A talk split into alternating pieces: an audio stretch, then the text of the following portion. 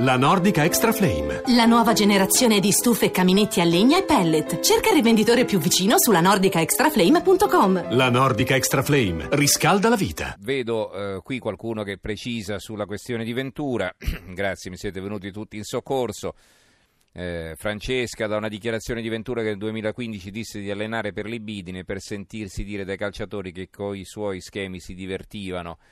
Eh, Paolo da Castelmar- Castellammare di Stabia, Ventura disse che l'Italia avrebbe avuto un gioco libidinoso, eh, quindi questa è un'altra versione ancora. Alleno per libidine, ha affermato Ventura anni fa, si vede che è masochista, scrive Bianca da Roma. Va bene, dati i risultati. Allora,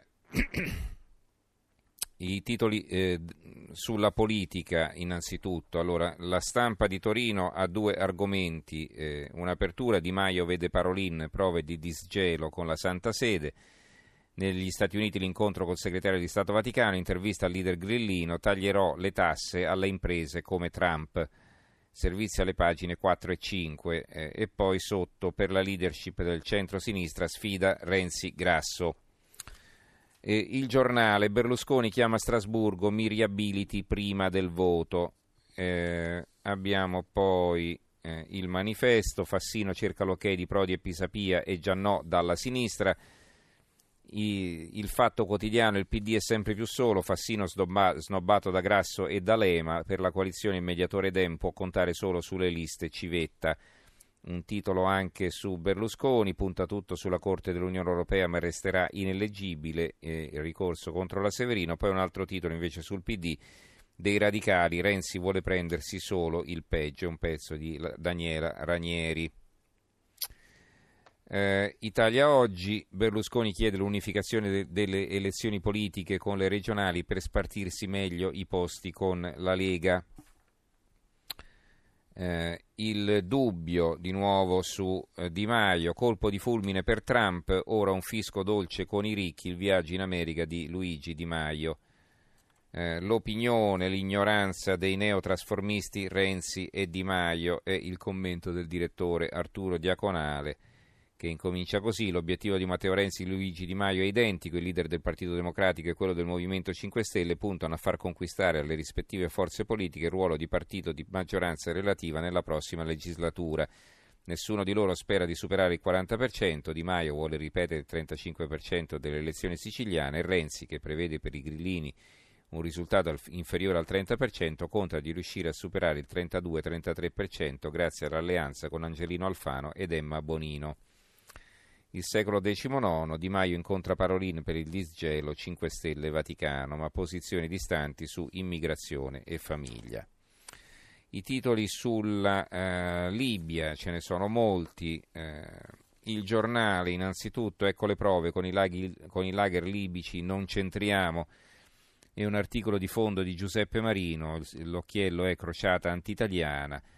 Eh, comincia così, i libici ti fermano per strada e se vedono che sei un migrante possono farti quel che vogliono, picchiarti, derubarti, costringerti a lavorare per loro. Il racconto di un profugo eritreo di 17 anni che ha subito a Tripoli maltrattamenti infami prima di riuscire a imbarcarsi in Italia. Poi continua mm, nella descrizione, si parla di un orecchio mozzato rimandato alla famiglia finché i parenti non pagavano un riscatto di 30.000 euro per liberarlo appunto non l'avrebbero rilasciato, racconti di questo tipo, eccetera, e poi alla fine cosa si scopre? Che queste dichiarazioni sono state fatte nel 2014, cioè tre anni prima dell'accordo dell'Italia con la Libia per respingere i gommoni.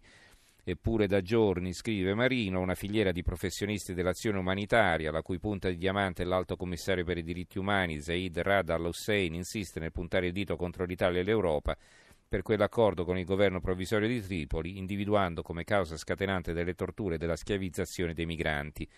È un'incredibile deformazione della realtà sostenere che queste terribili violenze siano conseguenze dell'azione del ministro Minniti ed è altrettanto incredibile che prima dell'intesa Italia-Libia girassero centinaia di foto e video sulle morti in mare a comprovare la necessità dell'opera di salvataggio che ha permesso alle ONG di raccogliere donazioni per decine di milioni di euro eh, ancora il manifesto, il numero ONU, e c'è una foto di Minniti, la Libia non rispetta i diritti umani, si sapeva, non ha mai firmato la Convenzione di Ginevra, intervenendo alla Camera il ministro degli interni Marco Minniti sotto accusa all'ONU rivendica l'accordo con Tripoli e dà quasi per necessarie le violenze subite dai migranti.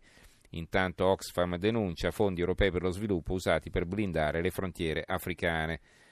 Sotto un pezzo di Francesco Chiavacci e Filippo Miraglia, basta finanziare gli aguzzini, cancellare l'accordo Italia-Libia. Nelle ultime ore gli effetti dell'accordo del nostro governo alla Libia si sono materializzati davanti a tutto il mondo. Prima 50 morti provocati dal comportamento della Guardia Costiera libica e poi, poi si intenderà il filmato della CNN, ma il servizio prosegue all'interno. L'opinione, Libia, l'ONU protesta ma non interviene. Diventa un motivo di polemica tra governo e sinistra radicale il caso dei migranti reclusi nei campi libici, anche se nessuno si chiede perché le Nazioni Unite parlino ma non intervengano. La stampa di Torino in Libia c'è chi soffia sul fuoco, un pezzo di Stefano Stefanini. Il quotidiano nazionale, l'ipocrisia del principe di Giordania, commissario ONU, doppia morale, striglia Italia e Unione Europea sui migranti, ma Amman li confina nel deserto.